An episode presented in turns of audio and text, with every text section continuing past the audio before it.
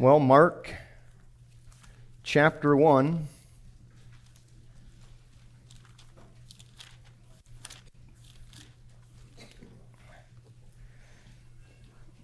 We've got a few short paragraphs we're going to work through here, so uh, this will be a message in just in these two verses. Mark, Mark 1, verses 12 and 13.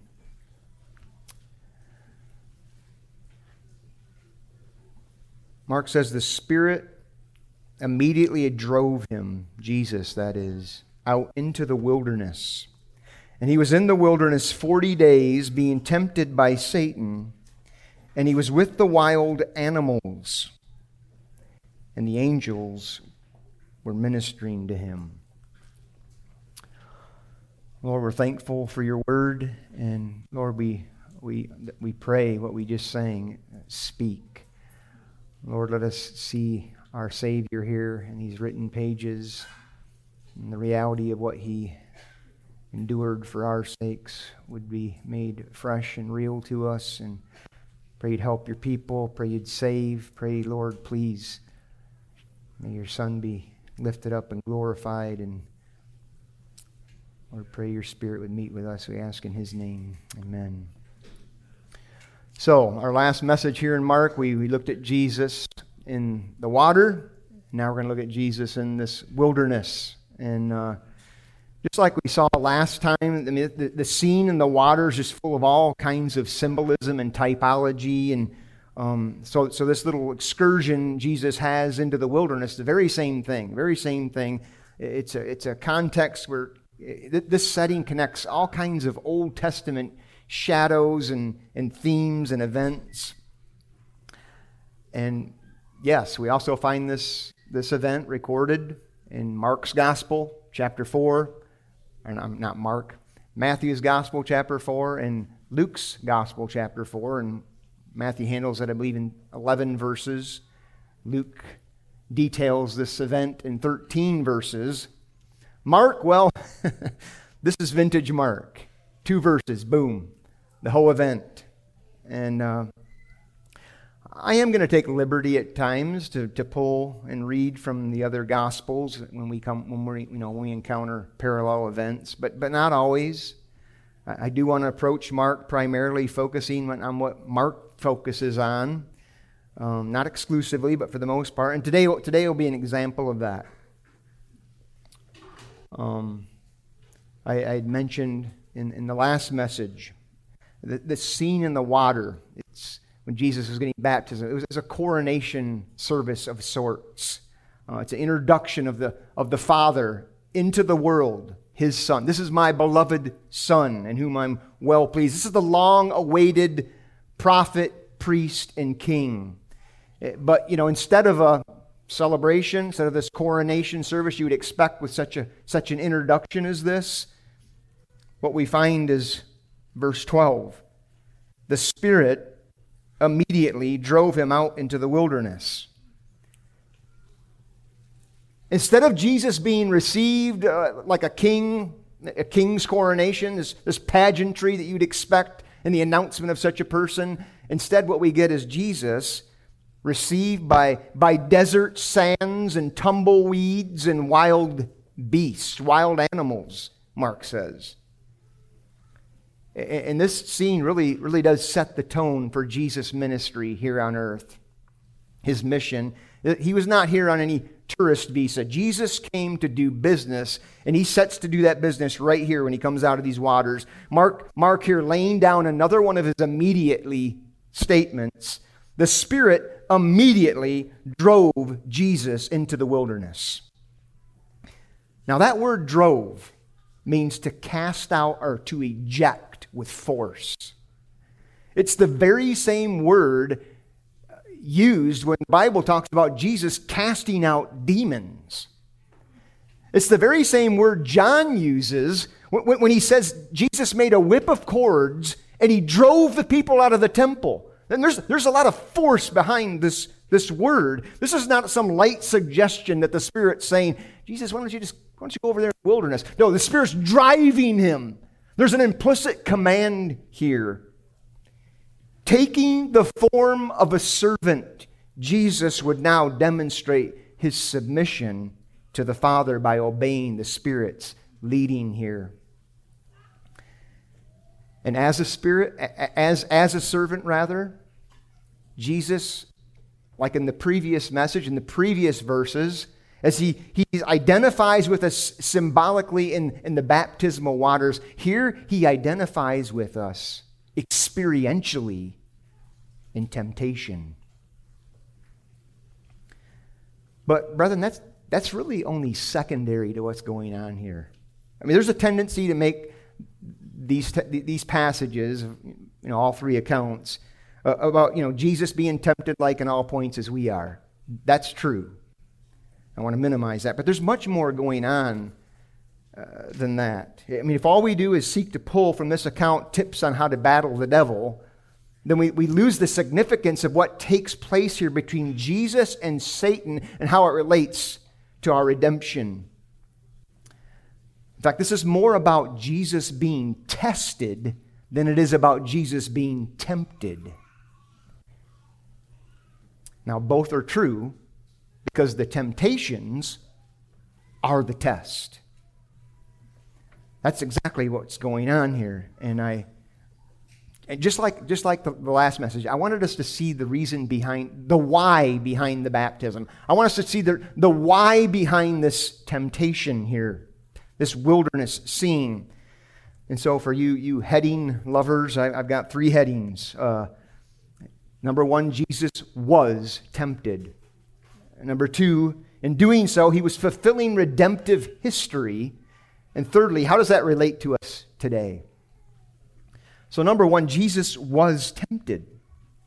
Be- being filled with the Spirit, Jesus was taken by the Spirit from John's baptism into the wilderness, this wilderness encounter with the devil. Mark says, being tempted by Satan. Now, now Matthew puts it in Matthew 4 1, puts it quite more matter of factly. He, I mean, he says, Then Jesus was led up by the Spirit into the wilderness to be tempted by the devil.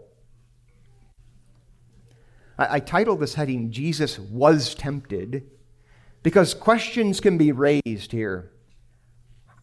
How could Jesus be tempted if he's God? How could he be tempted like us if he's without sin? How could God lead him into temptation? And these conflicts arise out of misunderstandings of Scripture, largely a misunderstanding of what James writes in his letter. So if you turn to James 1, let's, let's look at this so we can have a, a bit of a clearer understanding of this, this idea of temptation as it relates to God. James chapter 1, verse 12. Blessed is the man who remains steadfast under trial. For when he has stood the test, he will receive the crown of life which God has promised to those who love him. Put that in your back pocket. Verse 13 Let no one say when he is tempted, I'm being tempted by God. For God cannot be tempted with evil, and he himself tempts no one. But each person is tempted when he's lured and enticed by his own desire. Then desire, when it has conceived, gives birth to sin, and sin, when it is fully grown, brings forth death. So here's the statement, verse 13 God cannot be tempted with evil, and he himself tempts no one. That produces this thought well, if God tempts no one, then why is the Spirit of God taking Jesus into this arena of temptation? And if Jesus is truly God, then, then how, how, is it, how, how is it that he can actually be tempted? And really, actually, answering those two questions could be two separate messages. Um, but I just want to pro- provide some explanation because those, answer, those questions do arise. Brethren, it's important that we pay very close attention to what Scripture actually says. It specifically says God Himself tempts no one. That's what, that's what James is declaring. That is true. And there's nothing about the account of the Spirit driving Jesus into an arena of temptation that conflicts with that statement. The Spirit is not the one doing the tempting. The devil is the one doing the tempting. It's very similar to what happened with Job, right? Satan appears before Job. Job's he's recognizing Job's protection, God's protection over Job. Says, "Yeah, I mean, look at the guy. Your hand of protection's all over. Let me at him." And God gives him permission, right? God gives him permission, but God doesn't bring the evil upon Job that comes upon him. The devil brings the evil upon Job. God did not produce that. Big difference. The devil tempts, but, the, but God tests. There's a difference there. There's a difference between tempting and testing. And yes, even that can get tricky in Scripture because if you look at the Greek word, it's the same Greek word. Eh, but the, the Holy Spirit expects us to use sanctified wisdom and understanding how it's being used. And even when I say that, some translations, it seems, don't always quite get that right. But, but, but we know collectively, we know this, right? What, what does a test do? A test seeks to prove reality, right? I mean, James touched on this a little bit last month when he's looking at 1 Corinthians 10. A test is looking for an end result. A temptation What's a temptation doing? A temptation is seeking to solicit sin. It's, it's seeking to get someone to fall. It's, it's seeking evil, an evil end. It's looking to draw you into that which is opposed to God. That's what's happening here in Mark 1:13. The temptations come from the devil but the test is coming from God Himself. It's very important that we see, we understand that this, this whole thing is initiated by God. It's not initiated by the devil, it is initiated by the Spirit. The Spirit saying, Jesus, go there. You got an appointment. God was arranging this thing. Okay, so, so then how do we reconcile Jesus being God and Jesus being tempted with evil when Scripture says, right here, we just read it, God cannot be tempted with evil? Well, God cannot be tempted with evil simply is speaking to the fact that God is perfectly righteous and good. He, he doesn't have the capacity to be enticed by evil, he doesn't have the capacity to, to even fall for evil. As it relates to Jesus, this is because he's fully God. He cannot sin because he is fully God. And, and God is, we know that God is pure. He has a pure character, he has pure conduct. And this is known as the doctrine of impeccability, that, that the inability to sin, not capable of sinning. Jesus was Jesus Christ was not capable of sinning. If he was, then he wasn't God. It's that simple. And we've already seen this multiple times. This is in the opening of this book. Mark sets forth and he asserts in this gospel the deity of Jesus Christ. In fact, that's, that's a primary theme of Mark's throughout his gospel. Jesus is God.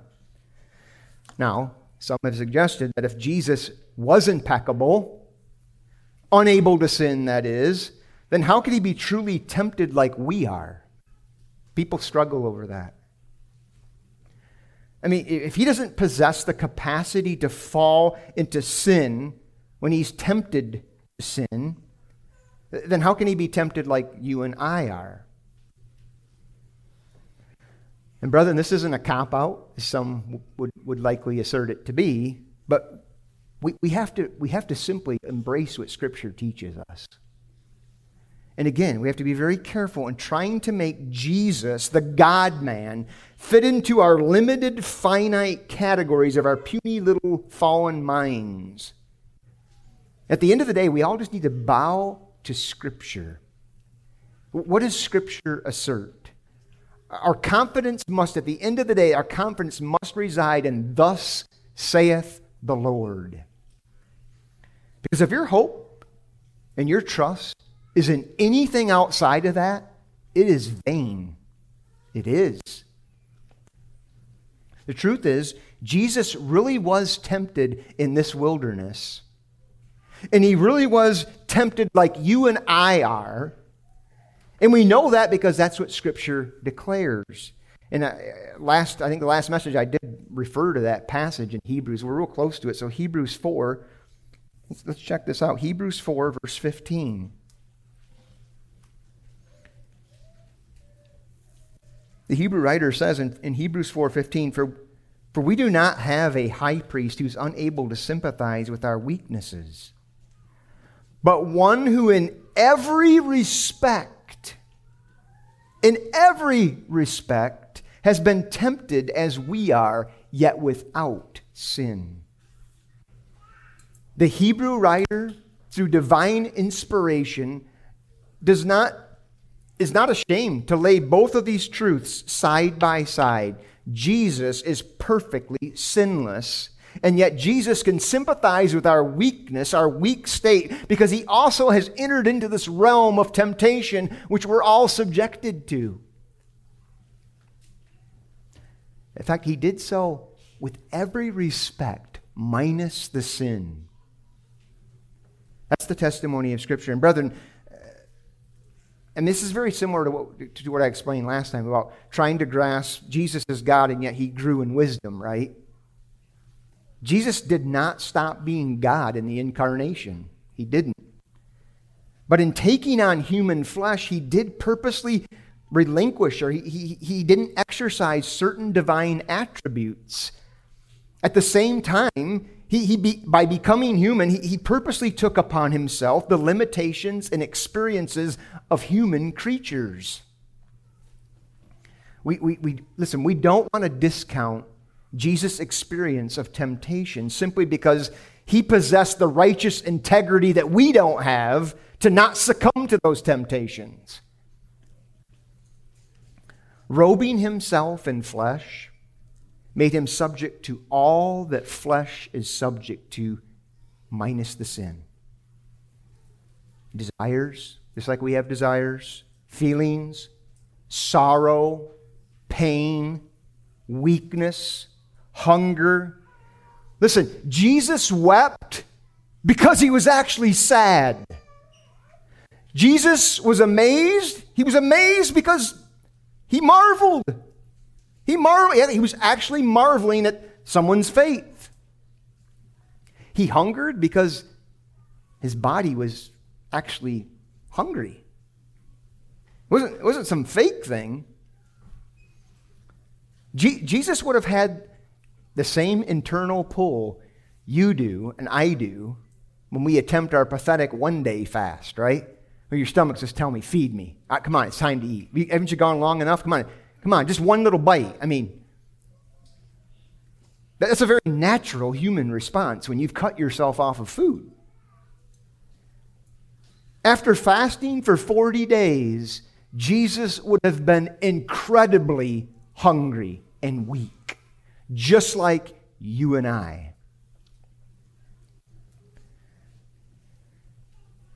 In fact, Satan, knowing that, brought to him the perfect temptation food. Go ahead, Jesus. There's a stone. Turn it to bread. You can do it. You're able to do that. Brethren, that was a real temptation and nothing less. A temptation to break the fast and eat and disobey what the Spirit of God was leading him to fulfill. And praise God, brethren, he didn't yield. He didn't yield. He fulfilled his purpose, which leads to, to, to, my second heading here. Jesus came to fulfill redemptive history. He gets after it right here. There's, there's no inaugural celebration. There's no, there's no songs or fanfare or, you know, strike up the band and have a parade. There's no balloons or confetti. We just find Jesus, boom, right into the fray. And one of the great tasks of God coming and taking upon flesh is doing, brethren, is doing what we could not do. That's why he came, to do what we couldn't do. To defeat the enemy of all enemies, G, uh, uh, Satan himself. Jesus defeated Satan. You and I can't.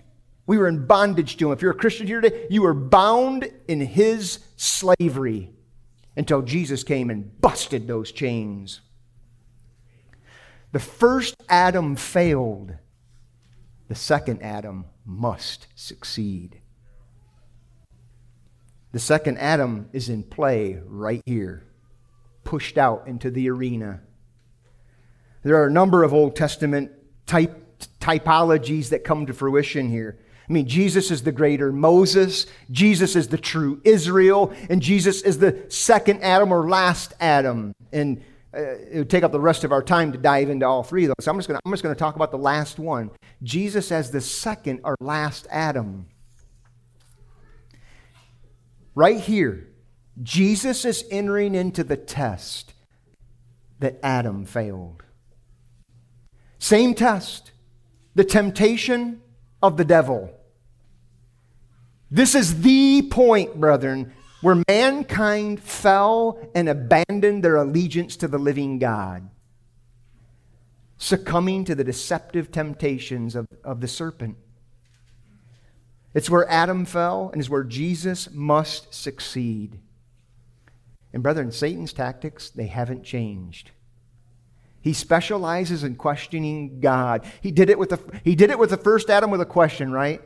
Has God actually said, boom, down, game over? Same tactic with Jesus, right? Now, we don't get that from Mark, but, but Matthew and Luke tell us as, as, as he opens up dialogue, as the, as the enemy comes, as, as Satan comes and starts dialogue with Jesus, first words out of his mouth if you're the Son of God, turn this stone to bread. If. Are, are you really the Son of God? I mean, what a contrast that takes place here, right? I mean, the heavens burst open. You get the audible voice of the Father from heaven This is my beloved Son. Immediately following that, the gates of hell open and Satan audibly saying, Are you? Daddy's not around now, Jesus. He's left you all alone in the wilderness with me. I mean, is it, isn't that divine child abuse right there? What, what, he, he abandoned you? Let's see what you're made of now, Jesus. Let's really see if you are the Son of God. This was a necessary test that Jesus had to pass. Adam brought all of mankind, all of us, into a state of disobedience through his sin. However, God demands perfection. This is the gospel. God demands perfection, meaning you and I, we have to have a perfect record of obedience, or we're going to face the just punishment of the living God. And let's turn there, Romans 5. There's only one, there is only one way of achieving a perfect record of obedience and its substitution by a perfect substitute. This is the heart of the gospel. Romans 5, verse 12. Therefore, just as sin came into the world through one man, that would be Adam, and death through sin, so death spread to all men because all sinned. For sin indeed was in the world before the law was given, but sin is not counted where there is no law.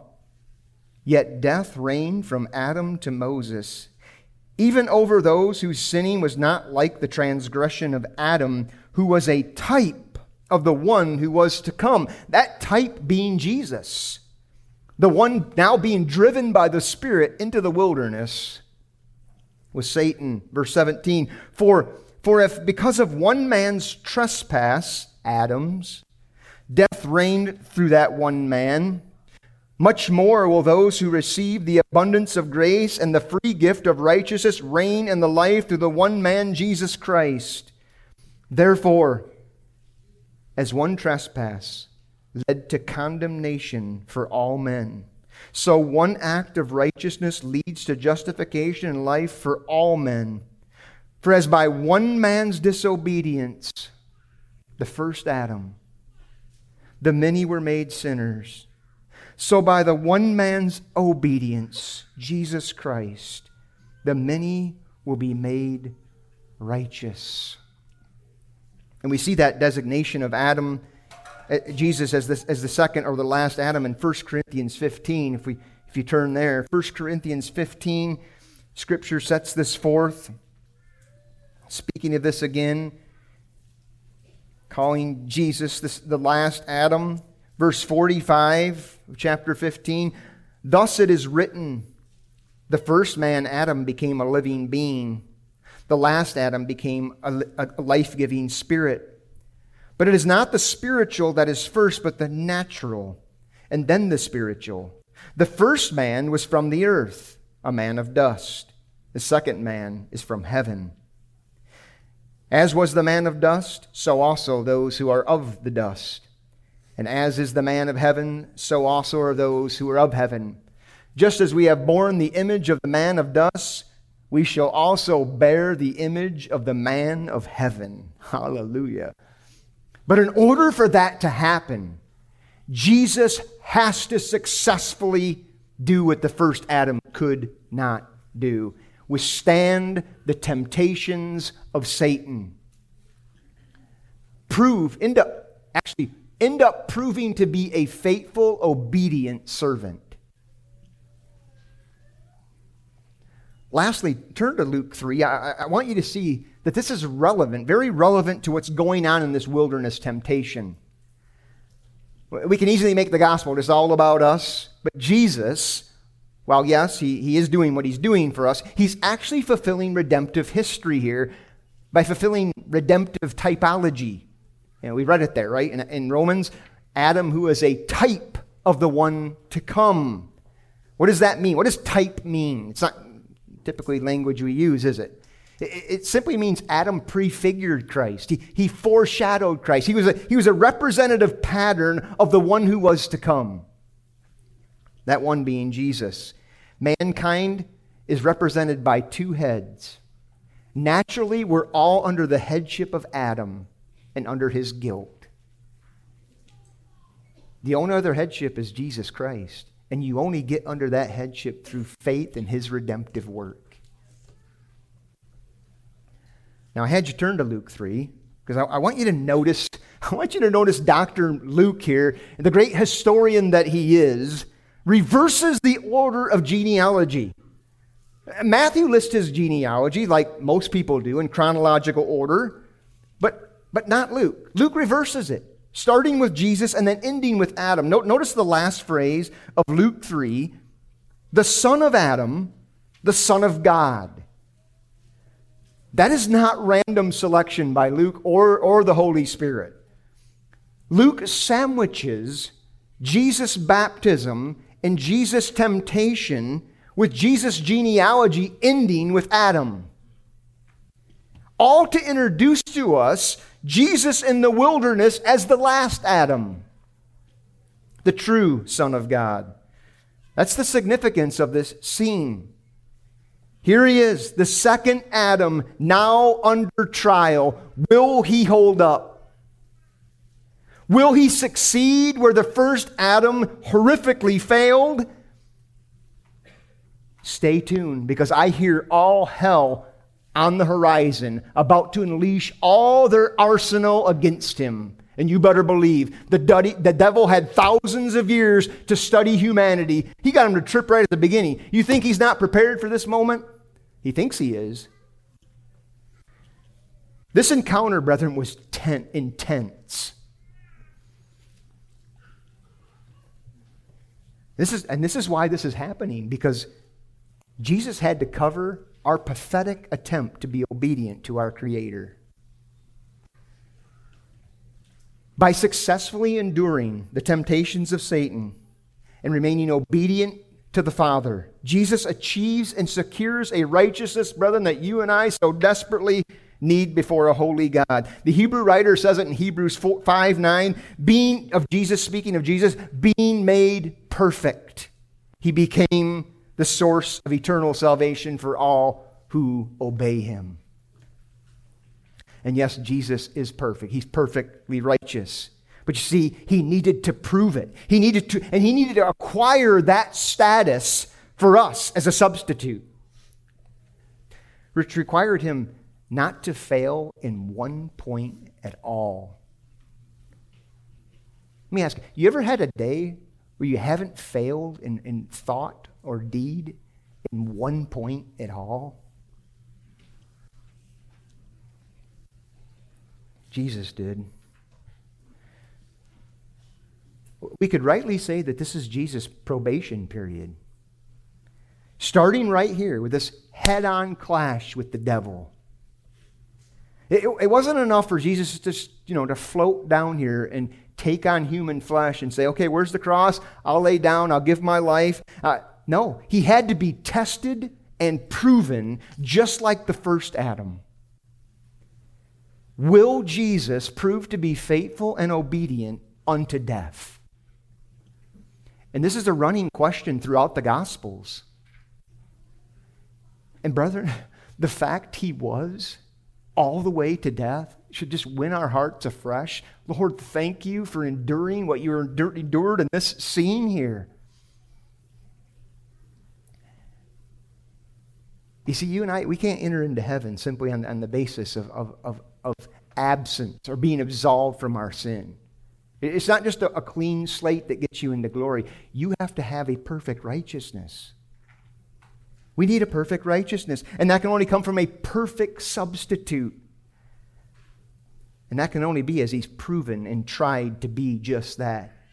And Jesus, that's what he earned for us. He had to defeat Satan so that we could be rescued out of the domain of darkness and be actually brought and transferred into the kingdom of God's dear Son. Because by nature, we were all bound right there serving the devil. And now the time has arrived where Jesus starts to apply his heel to the head of that venomous viper. I mean, 1 John 3 tells us, right? That Jesus came. What was the purpose of him coming? John says he came to destroy the works of the devil. It starts right here. The devil's where it all begins. He fails there, he, the whole mission's gone. It's over. He had to crush, he had to, he came, as one of his chief aims, he came to fulfill Genesis 3, 3.15, crushing the head of the serpent. In John 16, on the eve of his death, he, he tells his disciples, you know, they're all full, full of sorrow because he's telling them he's leaving. And he says to them, it's, your, it's to your advantage that I go away. If I don't go away, the helper's not going to come. And when the helper comes, he's going to convict the world of sin and righteousness and judgment. Eh, because of sin, because they don't believe on me. Uh, because of righteousness, because I go to the Father. Because of judgment, because the ruler of this world is judged. Jesus says that in past tense, 20, actually 24 hours about from, from it actually happening. Because when Jesus expired on that cross, defeated foe. He defeated. This is why we sing, Oh, victory in Jesus. Jesus defeated the enemy, Satan. Paul tells the Colossians that Jesus put that snake and all his cohorts to an open shame by triumphing over them on the cross. That's looking back. But the mission started here. You can turn back to Mark. The mission started here. This was Jesus' first big test. Like I said, if he, if he, if he fails here, he, he loses his battle with Satan, mission is failed. And you and I are hopeless. But we're not hopeless. Not if we have this Christ, because he's a risen Christ, a conquering Christ. So then, the last heading how does this relate to us today? Well, there are several takeaways here for us uh, besides securing our salvation, but let me just pull a couple. Number one, we should take a closer look here at Adam's failure and Jesus' success. Think about it. Brethren, think about, I mean, God wants us to use our, our sanctified imagination. Think about the setting of both of these situations. Adam is absolutely, he's surrounded by, within a beautiful, well supplied garden lined with fruit trees galore that he could eat. He had permission to eat. There was no cursed ground or people to have to contend with. He, he was joined by his beautiful wife at his side, enjoying intimate fellowship with the living God. I mean, it was an unstained, untainted paradise. You find what you think to be a paradise on Google and, oh, I want to go there, let's go on vacation. It ain't nothing compared to what was in that garden. Nothing. Adam had it all. Everything, every advantage. No sin. He had great health, great strength. He had great communion with God. He, he had everything. It was great. And he failed, complete failure, by caving to one temptation. Zoom forward 3,000 years. Jesus facing the very same foe here, doing so in a desolate wilderness, made so by our sin. There's no food here. No companion. There's no Eve here. No companions, no friends, no family, no lush paradise, just dirt, rocks, dust, and lizards. Just a barren wilderness filled with carnivorous wild animals ready to make you dinner. Why does Mark throw them in there? I think that's the very reason. You want to be thrown out with a bunch of hyenas and, and lions and on your own? I don't, unless you're one of these freakish lion whisperer guys. Nobody wants that. It was a daunting wilderness. And here Jesus said, that's just, that's just the scenery. That's just the, the setting. He's in the midst of that, weakened in his flesh by starvation. Every, every condition was poor. His stomach was screaming for food. The, the heat of dry, dusty wilderness is upon him. Nothing about it was pleasing to the flesh. Yet Jesus remained obedient and well pleasing, a well pleasing servant in the sight of his God. Brethren, the breath of hell was upon him for 40 days relentlessly. For you. For you. You think you've had temptations?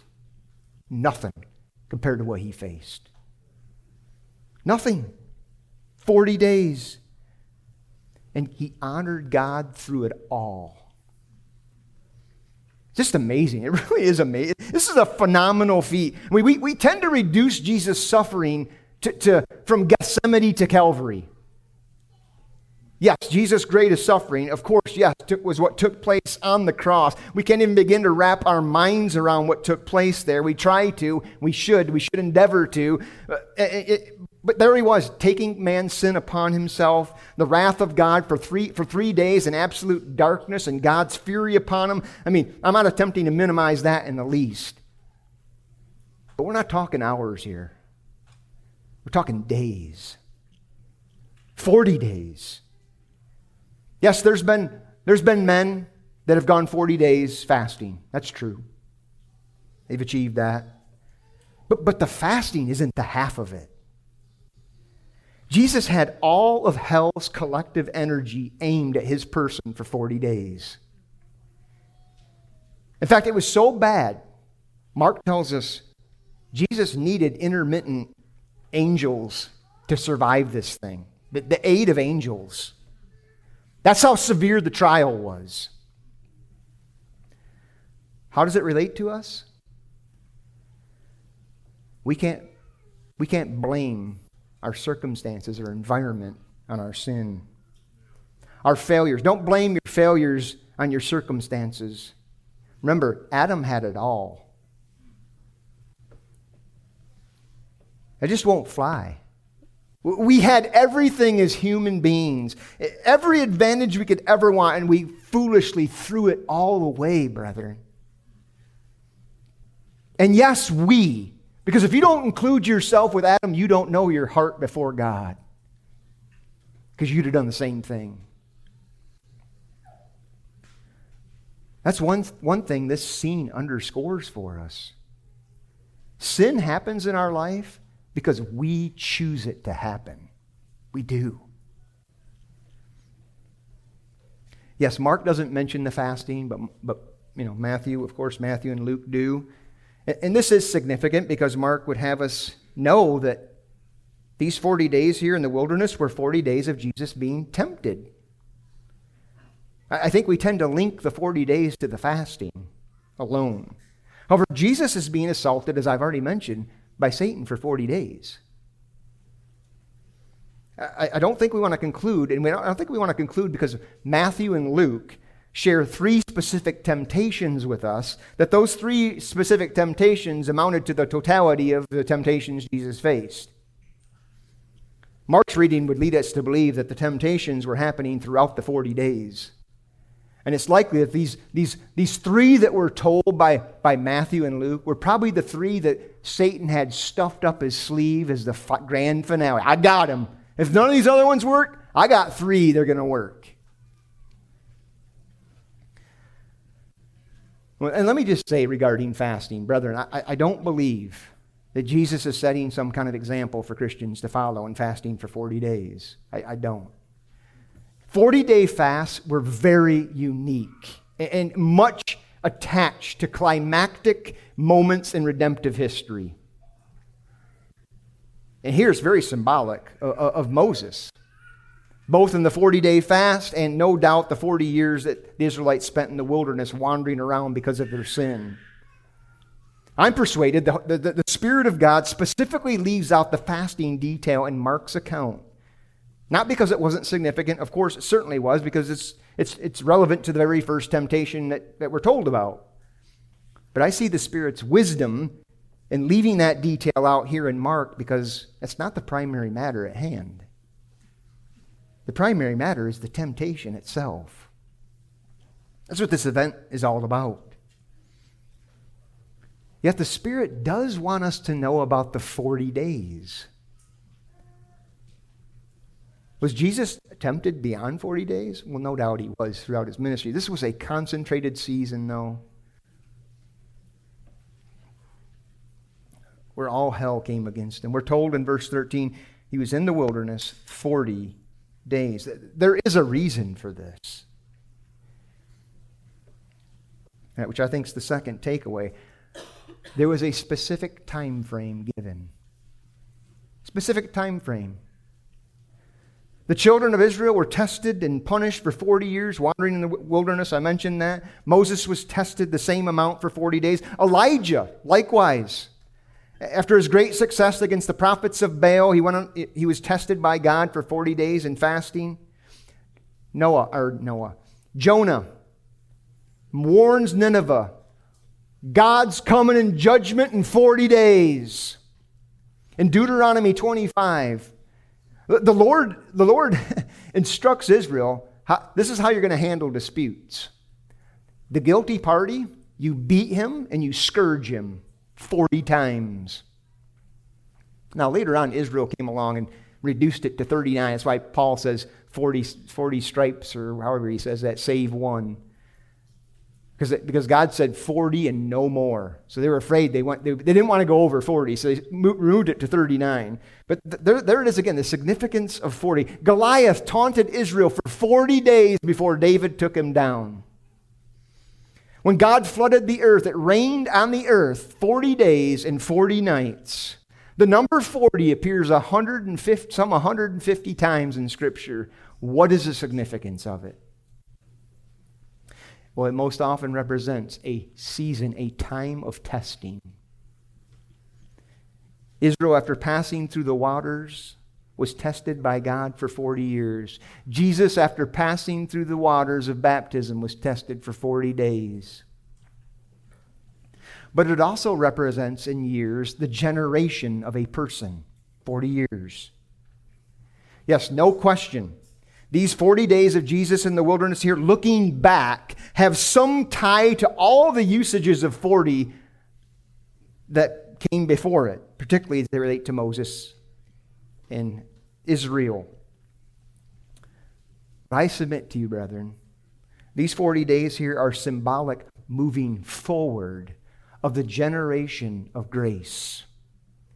That is, they represent the Christian life. However many days God is pleased to give you or give me,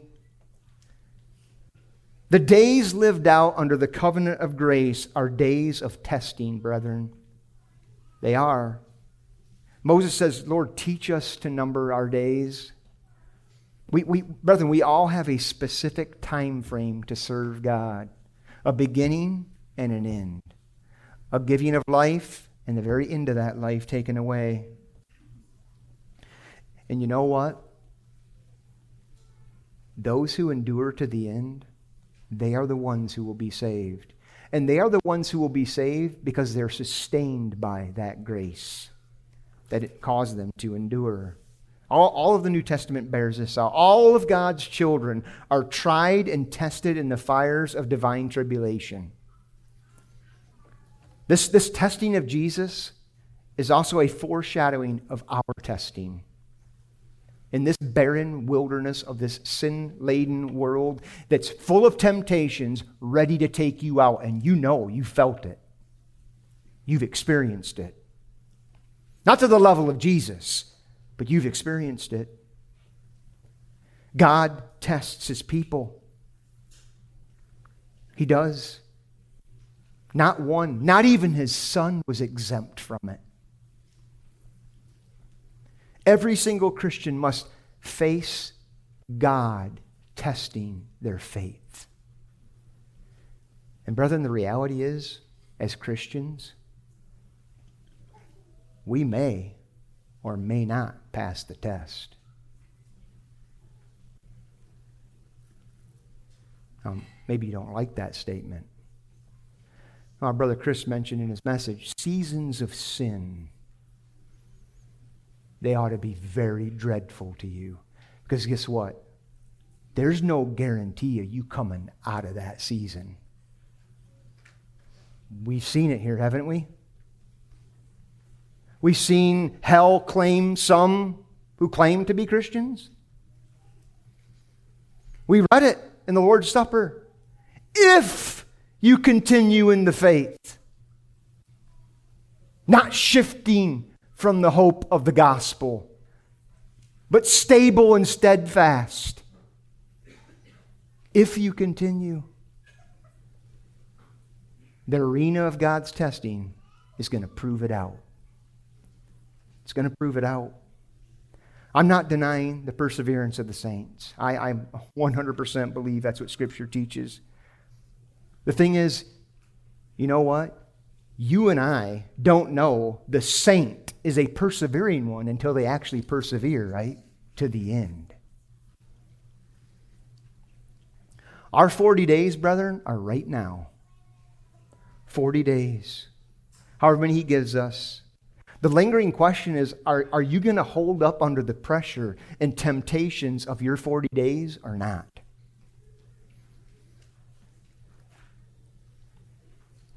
Well, how did, how did Jesus do it? How did he do it? How did he hold up? It wasn't by feelings. It wasn't by pulling rank. I'm, you know, I'm God after all. It wasn't by carnal means. Paul tells us, Paul does tell, us, or not Paul, got so used to talking about Paul. Mark tells us, he, he, right here, angels ministered to him.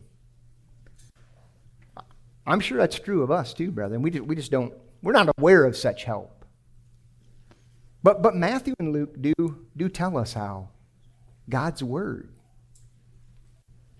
Three temptations. They, they, they both record the three temptations that the devil brings to Jesus' doorstep, and all three are met with Scripture. That is so instructive for us. First one, Jesus says, Man shall not live by bread alone, but by every word that comes out of God's mouth. Every word. Satan comes with another one. Boom. You shall not put the Lord your, Lord your God to the test.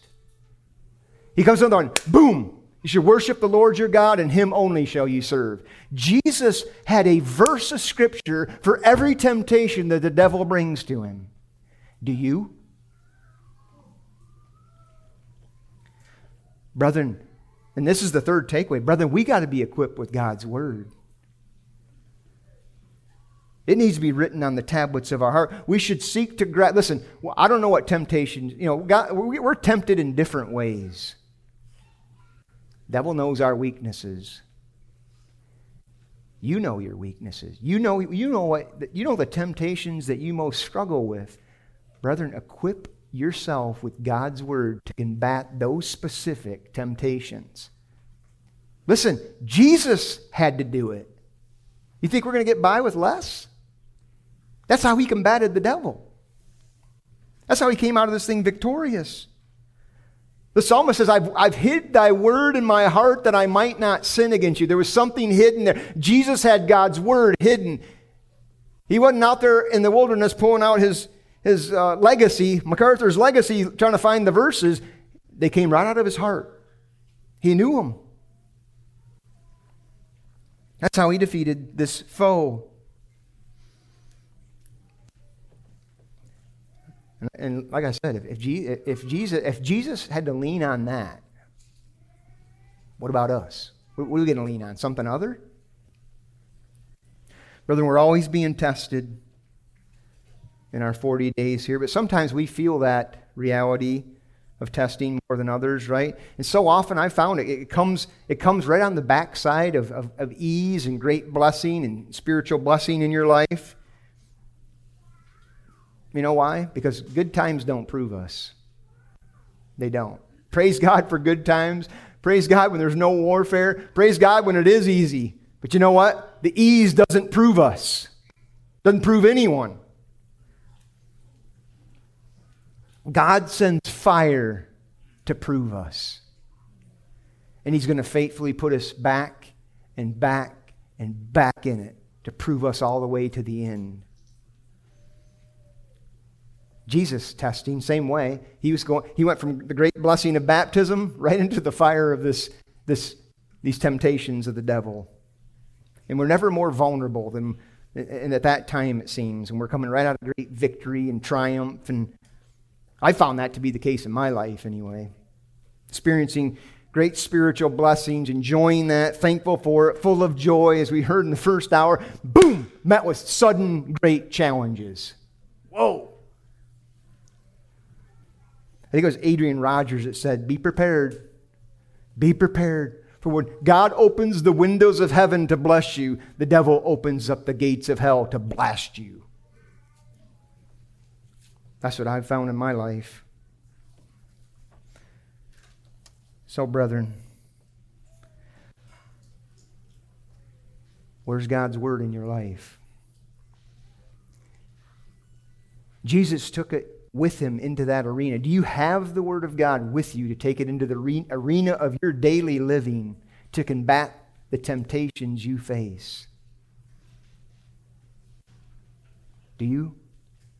Or is it something just, yeah, I kind of, it becomes a secondary thing. It's in the back burner. And when I get to it, brother, that, that's, that's flirting with disaster. It's flirting with danger. You need that word to filter your heart because that heart can stray, it can wander, it can, just like we heard in the first hour, it can drive you into a season where you're nothing but a human wasteland. That's what David was there, just a human wasteland. But repentance turned it away. The Word of God came to life in him. Brethren, that's, Lord, have a, ha, brethren, have a near and dear relationship with God's Word. That's, that's a great takeaway from this. We don't have any other strength. We don't have any other resource than that against the devil. May God help us. Father, thank you that we have a Savior that went before us and succeeded, Lord. He was our temptation bearer. And he, and he went through the temptations faithfully and successfully. Lord, thank you. Thank you. We have such a Savior, Lord. Just knowing what he went through, Lord, it, it encourages us Lord, that we can do it too. Lord, you, you, you did go and you did give us the helper, Lord. You've given us a helper to help us in temptation.